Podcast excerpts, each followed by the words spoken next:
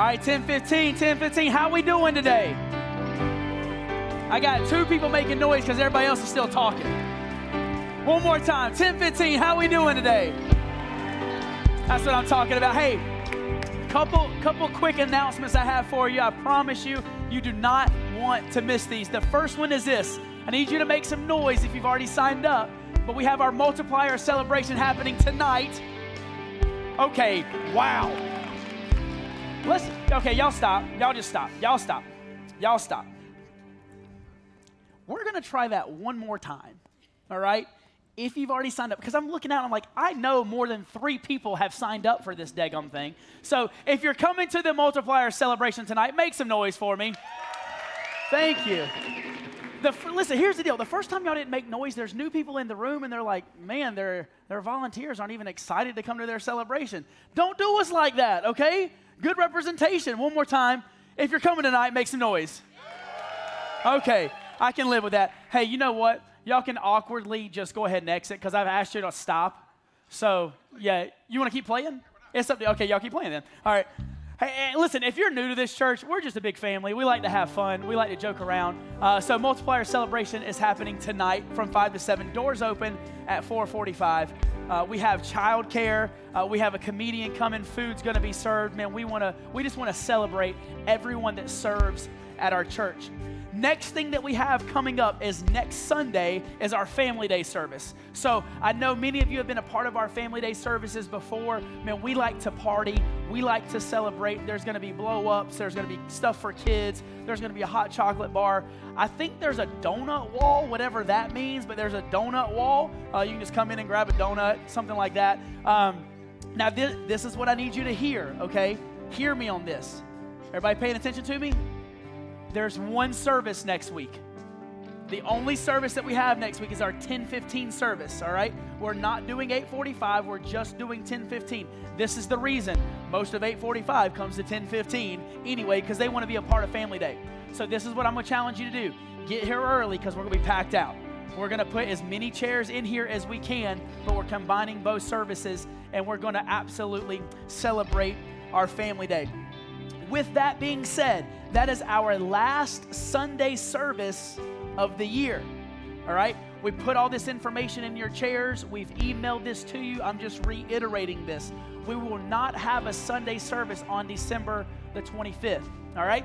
We do have a video that will be put out. However, however, we do have a Christmas Eve service the Saturday before. So we have our Christmas Eve service from 4 p.m. to 5 p.m. Uh, man, for us, that's going to be our candlelight service. We're going to take communion. We're going to create a family style service. So our kids will be in here. We're going to celebrate. Um, with that being said, we do have a nursing mother's room. There will be some spots for kids if you do have smaller kids that you want to put in that. Okay, this is what I need from you. If you heard everything that I said and you're tracking with me, let me see you nod your head. All right? I feel like I'm back in the classroom and I'm teaching, okay? All right, so if you show up to an 845 service and there's not a service, guess what? You get to serve. So you're going to help us set this thing up for church for 1015, all right? Brian King was in here earlier for first service and he was like, Don't tell him first service is over because then he wanted everybody to come to, to serve. So we have people uh, coming to serve for that. I do have two more announcements, and I had to write them down on, on a note card uh, because they happen after I finish my notes. But the first one is this How many of you guys noticed all the toys in the lobby? You notice all the toys next to the Christmas tree? Here's what's crazy all of those toys were donated to our church. Um, and this is what they were donated for. They were donated for families inside the church and for families outside the church. Uh, there's toys around that Christmas tree. That big box that's behind the Christmas tree, it's still half full. This is what we need your help doing, all right? We need you to take toys to your local community, all right? Also, if you're a family in the room uh, and you need toys for your kids, man, grab grab the toy for your kid and then grab two or three to give it out to a neighbor, to give it out to a friend, give it out to families in need. We found out Thursday we were getting these toys. So I got a phone call from a buddy of mine. He said, Hey, we want to donate some toys to, uh, to your church. Can you use them? I said, Absolutely. I'm thinking it's going to be a few. It was a pallet full. So we have to get rid of these toys, all right? So make sure if you have a kid, grab a toy for your kid and then grab one for your kiddo to give away to someone else. Uh, this time of year, there's, there's a lot of individuals that they will try out church for the first time. They'll try out church for the first time, maybe in a long time or, or for the first time ever. And uh, inside the church kind of community or circle, we often call people that go to church uh, on Christmas and Easter, we like to call them creasters because they only show up at Christmas and Easter. Um, so we know that this is a time of year that people want to come to church, they want to experience church, they want to try it out. My challenge to us as a church is to invite people, to be bringers of people. Don't just pay it lip service. Don't just show up and, and you fill your seat. But what would it look like if all of us started to invite or bring people to church uh, on a Sunday? say, Zach, well, how, how am I supposed to do that? I mean, you can do it wherever you find yourself. This past Thursday, uh, my wife bought me a, an early an early uh, Christmas present, uh, some concert tickets. And so we went down to Charlotte for a concert this past Thursday. And, and in this venue, it was kind of standing room only.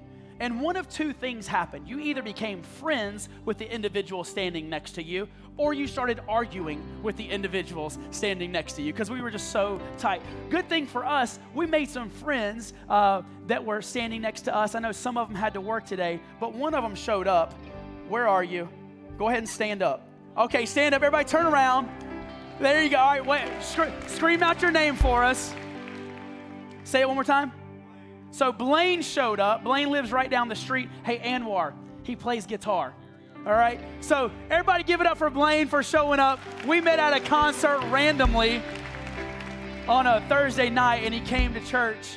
Uh, but man, this is this is what I would say to us. Don't be afraid. Don't be afraid to invite people. Don't be afraid to bring people.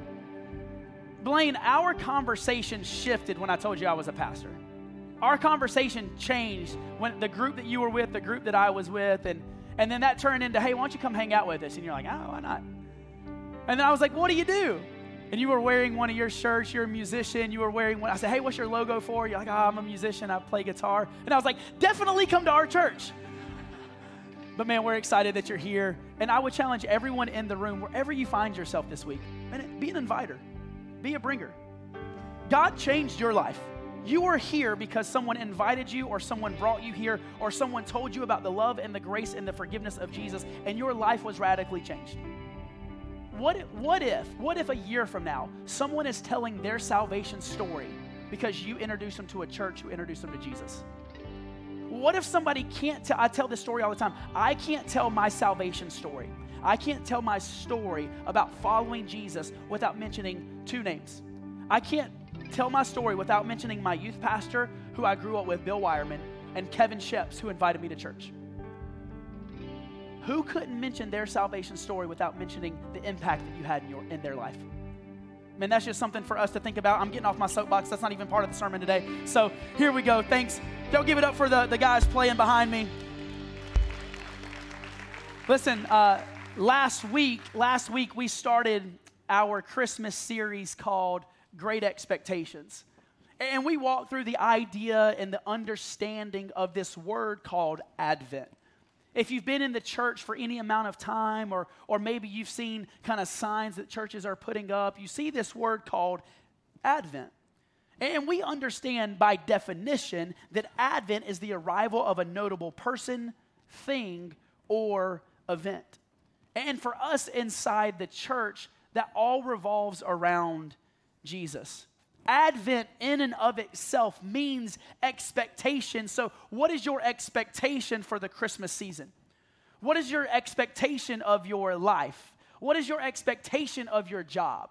What, if your, what is your expectation of your family, of your future? Advent means expectation.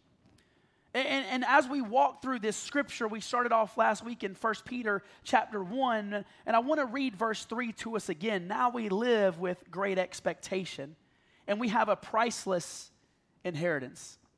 Remember, as Peter's penning this letter, he's looking back to the prophets, but looking forward to the coming of Christ.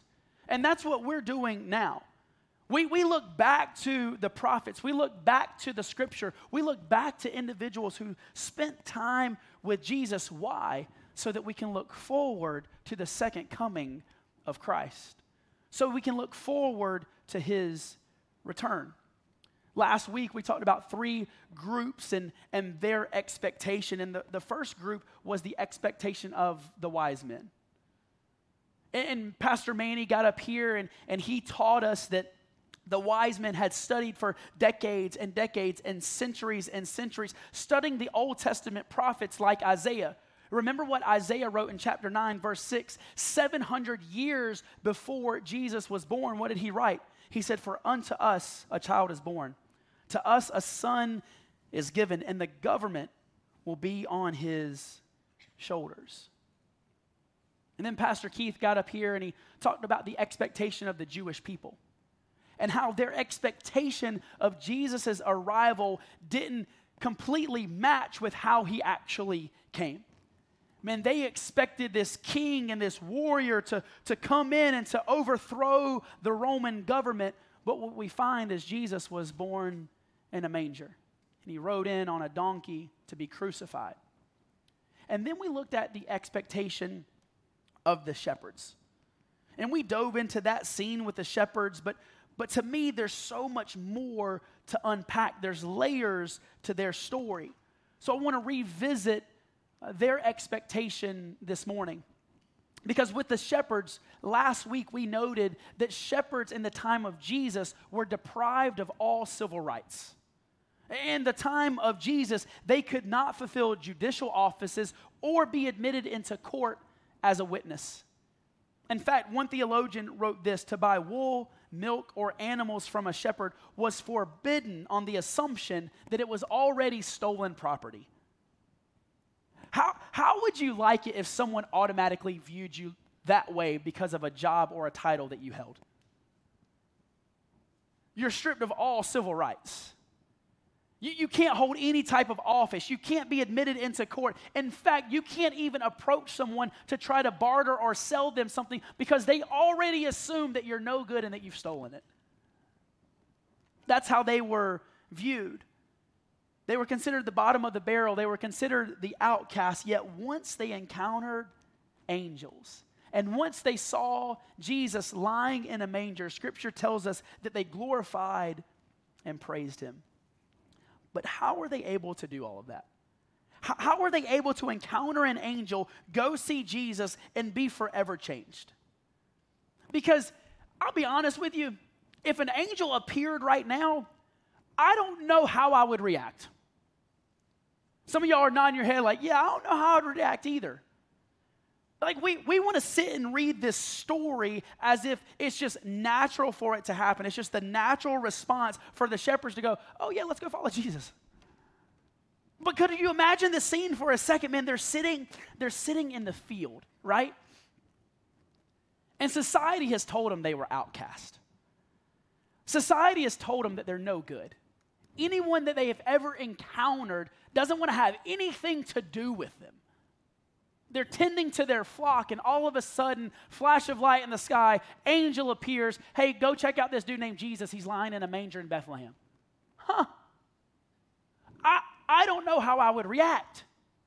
Now, I thought that in keeping with the, the Christmas season, that we would take a look at a few different movies this morning and, and we would remember some of the scenes and how individuals in the scenes reacted because I think their reaction more aligns with how I would react if I were the shepherds.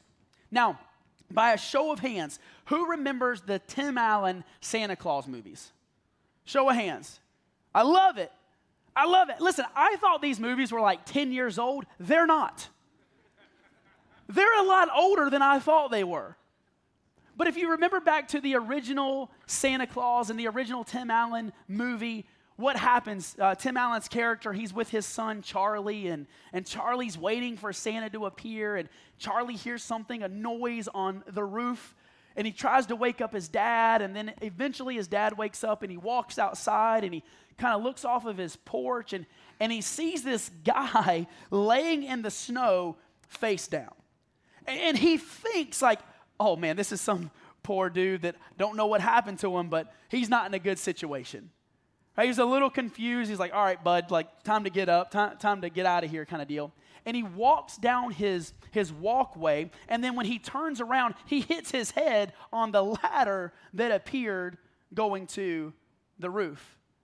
And again, he's confused, so he walks back over to the guy to talk to him, and the guy's gone, but his clothes are still there. He's like, I don't know what's going on. And he turns around, and Charlie starts climbing the ladder, and the camera pans up to the top of the roof, and the reindeer are standing on the roof. And Tim Allen's character is met with a little bit of confusion, a little bit of chaos, and a little bit of uncertainty.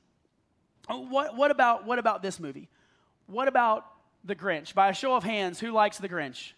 All right, who likes the Jim Carrey Grinch? I love the Jim Carrey Grinch. Who likes the like the newer animated Grinch? Anybody in the room? A little bit? Yeah? You're showing your age right there. You're like, no, I like the I like that the old one. Who likes like the original old school, like old animated Grinch? All right, you're really showing your age now. All right, put those hands down real quick. No, but let's talk about let's talk about the Jim Carrey Grinch.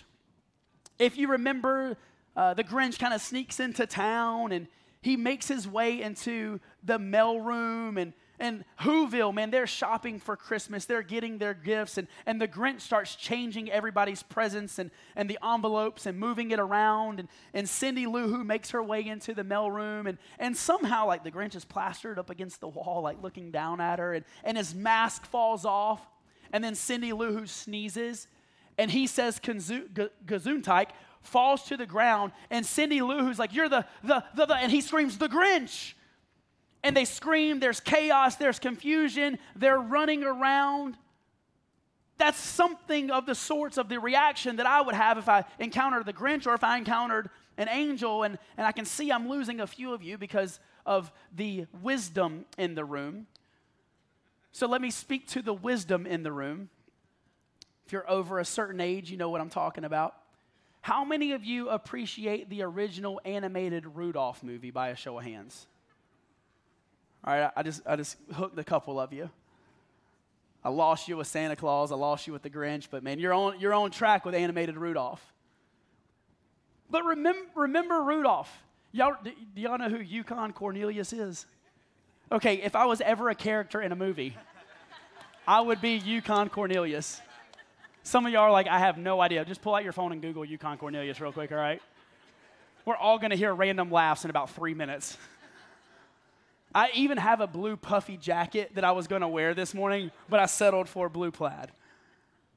But in the animated Rudolph movie, Rudolph is with Yukon Cornelius and the abominable snowman. Like he appears, and, and Rudolph's like, My nose is giving me away. It's like my hair gives. I'm like a, I'm like a perfect mix between Rudolph and Yukon Cornelius. But Rudolph's like, My nose is giving me away, and there's confusion and there's chaos, and they're running from the abominable snowman. Again, I feel like that's what my reaction would be if a burst of light was in the sky and an angel came down. Now, with this one, I know the room is going to be split. Some of you are going to just drop your head and shake, and some of you are going to scream with Christmas joy. Uh, but what about the movie Elf? By a show of hands, who likes the movie Elf? my wife she's like guiltily like put okay here's a fun fact about my wife my wife can dang near quote the entire movie of elf all right? So y'all can judge her now for that. Don't even do it later. Judge her now. But we watch, we watch the movie Elf in, in my family, and uh, remember the scene where Elf, he's like in the mall, and, and the Santa Claus walks in, and Elf is like, It's me, it's me. And then he's like looking at him, he's like, That's not the real, it's not the real Santa Claus. And he walks up to him and he, and he says these two lines. He says, You sit on a throne of lies. then Elf looks at Santa and he says, You stink. You smell like beef and cheese. Right? And then he rips the beard off and he's like, He's a fake, he's a fake. And, and in that scene, there's confusion and there's chaos and, and there's uncertainty.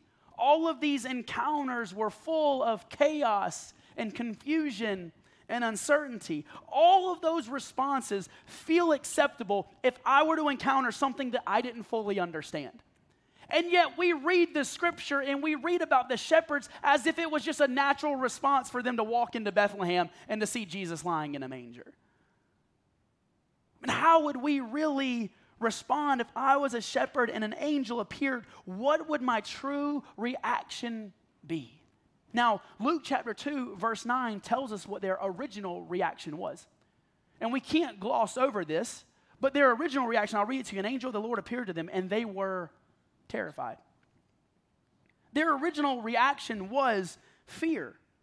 But in a moment, their reaction changed. Why didn't they remain in fear? And I think the answer is found in 1 Peter chapter 1, verse 2. And may grace and peace be multiplied to you.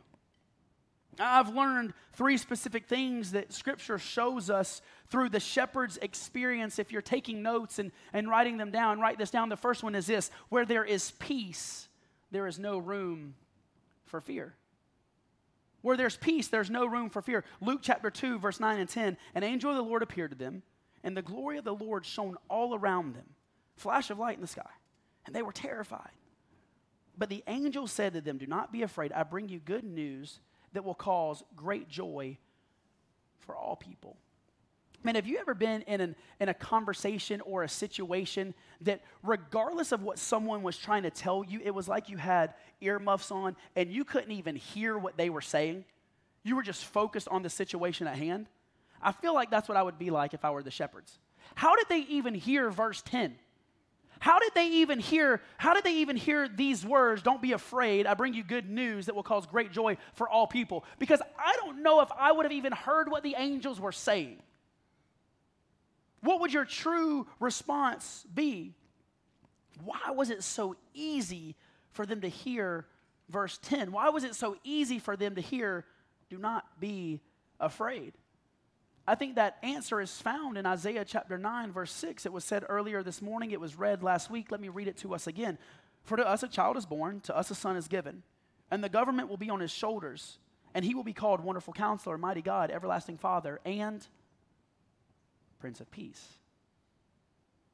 His nature, his character, the, the character and the nature of Jesus himself is that he is the Prince of Peace. What I know is this where Jesus is present, fear can't reside.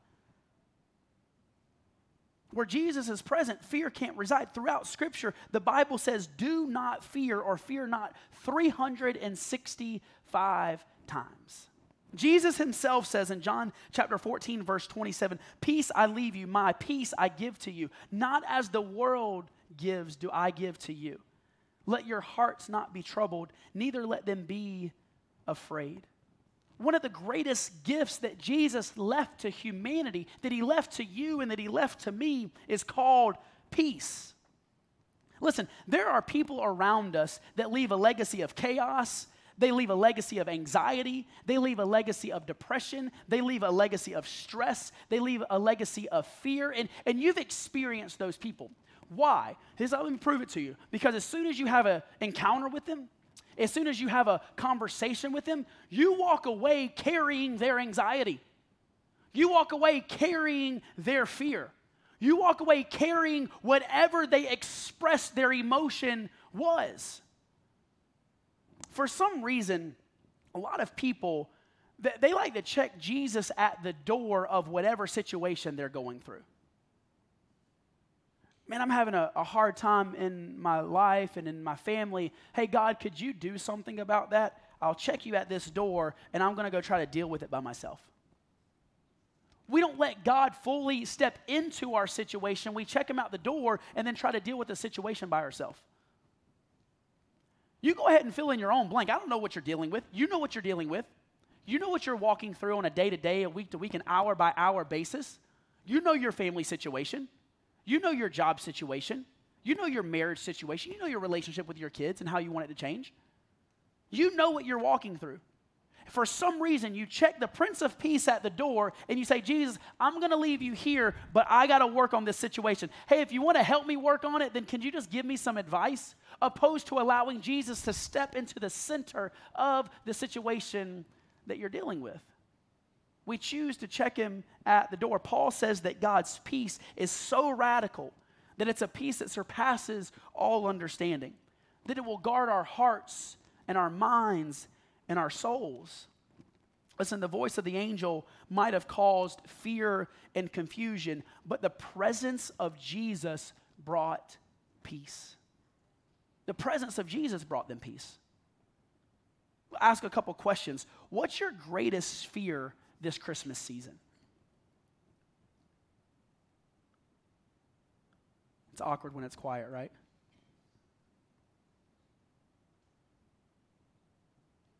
But what if you had to actually answer that question for yourself?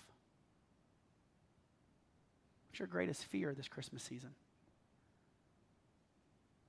Maybe you're afraid of the emotions that you're about to feel. Many people in the room, you've lost a loved one. Many people in the room, you know what it's like stepping into that extended family and, and that house and those fears and those failures that are going to be brought up, those arguments that are going to be had. Like, I don't want to go over there, but I have to. What's your biggest fear this Christmas season?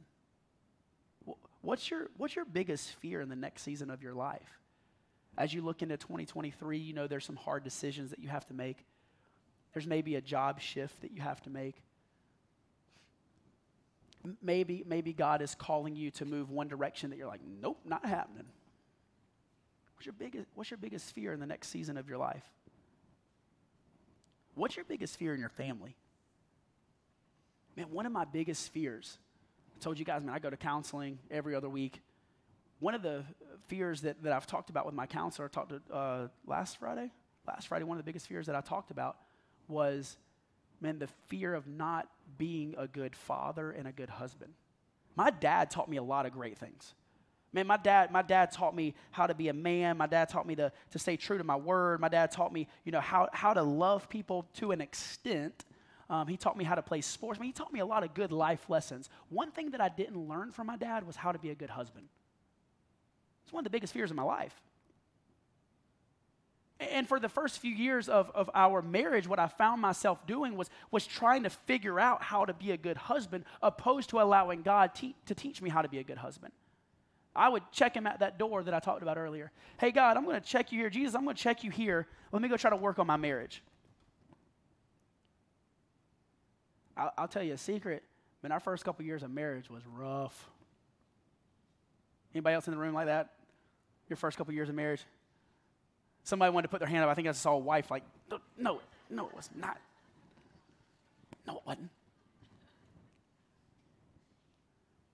And it was rough. Why? Because I was trying to, by myself, oppose to allowing the Prince of Peace to step into my situation. What, what's, your, what's your biggest fear? What's your biggest fear in your family?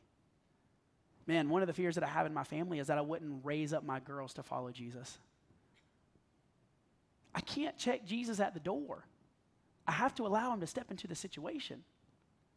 Why? Because he's the Prince of Peace. What's your biggest fear? Fears are real emotions, but Jesus is called our Prince of Peace, and fear cannot reside when Jesus is present. If I keep Jesus at the center of my marriage, I'm going to be a good husband. I'm not going to be a perfect husband, I'll be a good husband. If I keep Jesus at the center of my relationship with my girls, I might not be a perfect dad, but I'm going to be a good dad. You fill in your own blank. As long as you keep Jesus in the center, fear, fear can't exist in the presence of Jesus. The second thing we learn is this where there is peace, there's a spirit of worship. And let's continue to read the story of the birth of Jesus in Luke chapter 2. Going back to verse 13, suddenly a great company of heavenly hosts appeared with the angel, praising God and saying, Glory to God in the highest heaven, and on earth peace to those whom his favor rests. The angels begin to worship. They begin to praise God. They begin to praise Jesus. Why? Because they had experienced the praise in heaven with Jesus. If we drop down to verse 20, after the shepherds encounter Jesus, what did they do? The shepherds returned glorifying and praising God for all the things they had heard and all the things they had seen, which were just as they had been told. I mean, they returned worshiping God. But why did they worship? It was because of what they heard and what they saw. Some of us in the room, we're trying to live a faith based life off of just what we've heard, what we've heard about someone else what we've heard about our family member, what we've heard about that extended friend, opposed to an experiencing it ourselves. Listen, you can come to church and you can hear me talk, or you can hear one of our other pastors talk, and you can hear all you want, but until you experience it yourself, you'll never fully encounter who God is to you. You can't do it, it's not practical. Following Jesus isn't something you just read about, it's something you do, it's something you experience. You have to see it for yourself. When, when's, the, when's the last time you worship God just for who He is? I'm not talking about, hey, God, can you help me out with this situation? Hey, Lord, you see my family situation. Hey, Lord, can you heal this? Can you, can you help me with this decision? I'm not talking about that. I'm not talking about the, the last time you talked to God or prayed to God. When's the last time you worship God just for who He is? Not because you wanted something from it. It's not quid pro quo right? It's not like I'll do something for you, you do something for me. No, it, it doesn't work that way. When's the last time you just worshiped God for who He is, regardless of your circumstance, regardless of the season that you find yourself in? You can be on the highest of highs or in the lowest of lows. When's the last time you just worshiped God and praised God for who He is? Man, the shepherds, they returned glorifying and praising God for who He was. They started to worship. The presence of God is our peace and should cause us to worship. If we say we have the peace of God, then we should reflect that peace in our everyday life. It's because of what they had seen and what they had heard. I think that's a, why it's important that we share our testimony, while we share our stories about God and, and how He's showed up in, in our life. Because our culture and our society, we do a really, really good job at talking about the negative. We do a really, really good job at telling you about the situations that we're going through that are hard, but we don't like to follow up with them. Meaning, okay, a couple weeks ago, told you guys, my daughter had another seizure. Yes, she did. But guess what? I believe that God healed her. Shame on me if I just tell you about the negative stuff and don't tell you about the positive stuff. Hey, did my grandmother pass away last week? Absolutely. Did I have to do her funeral? Absolutely. But guess what? I truly believe that she's living with Jesus in heaven. We want to tell the negative part of the story without the praise report. We want to tell the hard, why? Because the hard part of the story gets attention. And you know who it gets attention to? You. I'll tell the negative stuff because then the attention's on me. Naturally, we want attention. Naturally, we want all eyes on us. But when we when we tell the praise, when we tell the outcome, when we tell how God showed up, guess who gets the attention? God does. We don't. Man, they glorified and praised. I truly believe that there's individuals in our society that would be led to the throne room of heaven. They would be led to the presence of God. They would experience the love and the grace and the forgiveness of Jesus if people inside the church would open up their daggum mouth and start telling about the stories how God showed up in their life. We want to go and tell the negative story opposed to telling the story of how God revealed himself to us, how we encountered God, how he answered the prayer, I truly believe that people would experience the love and the grace and the forgiveness of Jesus, maybe for the first time in their entire life, if we just shared our stories. That's what the shepherds did. What does Scripture tell us? The Scripture says, okay, there was an angel. Angel says, go to Bethlehem. They go to Bethlehem. They see Jesus, but they didn't stay there a lot of times we want to think, oh, I got to come to church to feel good. And as long as I come to church, I'll feel good. I'll check the box and, and it, it ends there. No. What does Scripture say? They returned, they went back, glorifying, praising, and telling everyone about their, the encounter that they had. Man, what if, we, what if we took that literal? What if we went back into our workplace glorifying and praising and telling people about the experience that we had with Jesus? What if we went back to that family member's house that we really don't want to go visit this Christmas season and we say, hey, you know what? Regardless of our indifferences, I mean, I got to tell you about this guy named Jesus. And he's done something so radical in my life. And, and, and I just want to tell you that may, maybe he'll do something radical in your life. Zach, why isn't there more peace in the world? The world can't have peace until they have Christ. Our culture and our society refuses to acknowledge Jesus for who he is. It's one of those if then statements. Y'all remember taking the ACT? I hated those questions. It's like if then. All right. Well, if you acknowledge God for who he is, then you'll have a peace that surpasses all understanding. You can't have a peace that surpasses all understanding if you don't acknowledge God for who he is. Because ultimately, what we recognize is this number three, where there is peace, there is revelation. Verse 15 goes on to say this When the angels had left them and gone into heaven, the shepherds said to one another, Let's go to Bethlehem and see this thing that has happened, which the Lord has told us about. Listen, the shepherd's initial reaction in verse 9 was of fear, but that turned to peace because of what the angels revealed to them. Again, think back. Shepherds were considered ordinary, lowly people. The fact that God would choose shepherds to reveal his plan to is a demonstration of God's grace.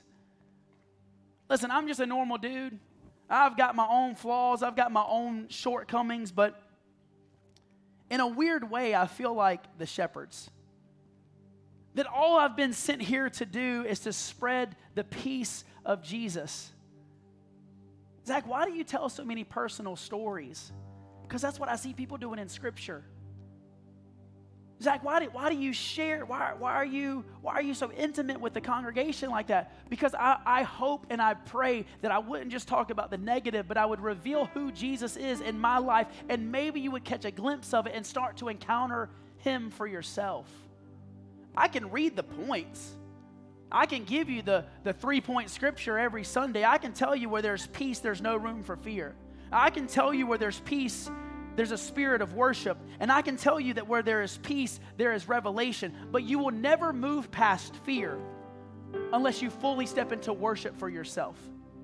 You'll never get a full revelation of who God is just by listening to me talk. You have to encounter Him for yourself. If you had to truly answer this question, what would your response be? In your life, do you truly have peace? You can, you can mask the peace all you want to. You can have fake peace. You can have false fulfillment, something that fills the void for a season. Some of you have been in relationships like that. You thought this relationship was going to bring you peace, bring you hope, bring you fulfillment, bring you joy. And it did until it didn't. Some of you, again, I said it earlier, you'll buy all the presents, you'll eat all the food, you'll watch all the movies, you'll spend all the time with family, and you will feel full until you don't. Do you, do you truly have peace, a peace that surpasses all understanding? Man, I want to say thank you to everyone who has, has called me, texted me, you know, reached out to me in the past couple of weeks.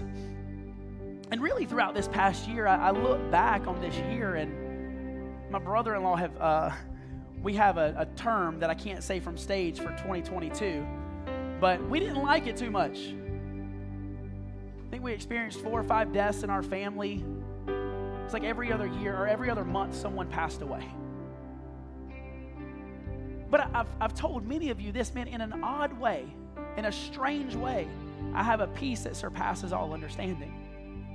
And I'm not just paying lip service to that. I truly believe that in my heart. I've had people say, Zach, I don't know how you've done all that you've done in the past couple of weeks. All the funerals, all the traveling, blah, blah, blah. Hey, here's my response. Man, I got a peace that surpasses all understanding. Do I have pain? Yeah, I do. Am I sad? Yeah, I mean, I am. But I have a peace that surpasses all understanding. The key, all understanding. I can't comprehend it. I can't even try to explain it. All I can tell you is you have to experience it for yourself. How do you experience it? And you worship Jesus. You worship Jesus. You worship with your whole heart, regardless of what you're going through.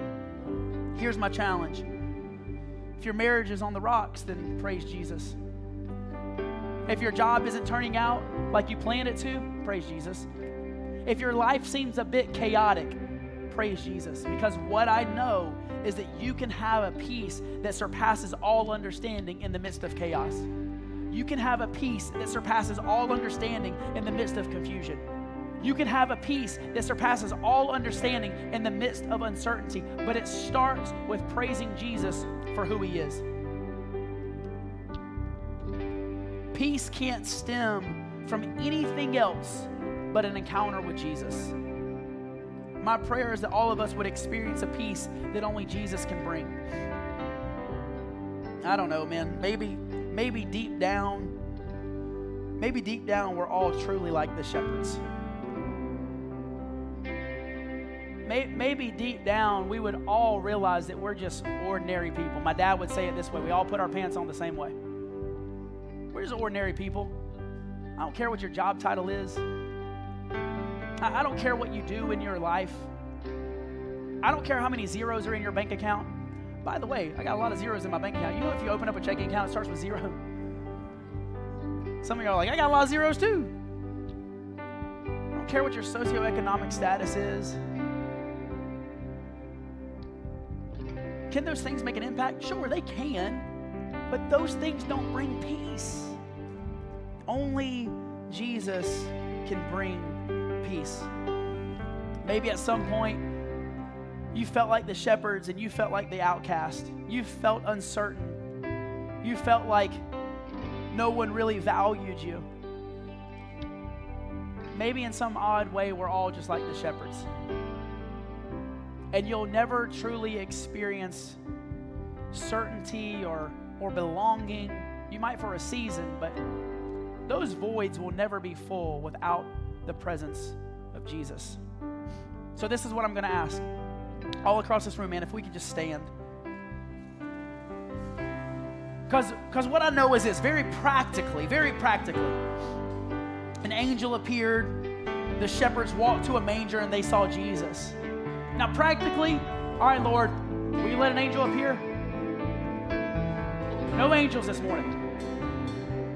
Very practically, I can't walk up to a manger and see Jesus. But you know what I can do? I can praise and I can worship.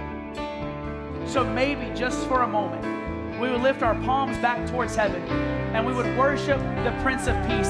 And as we worship God for who He is, as we worship a risen King and a risen Savior, maybe that peace would start to fill our life. God, come do whatever you want to.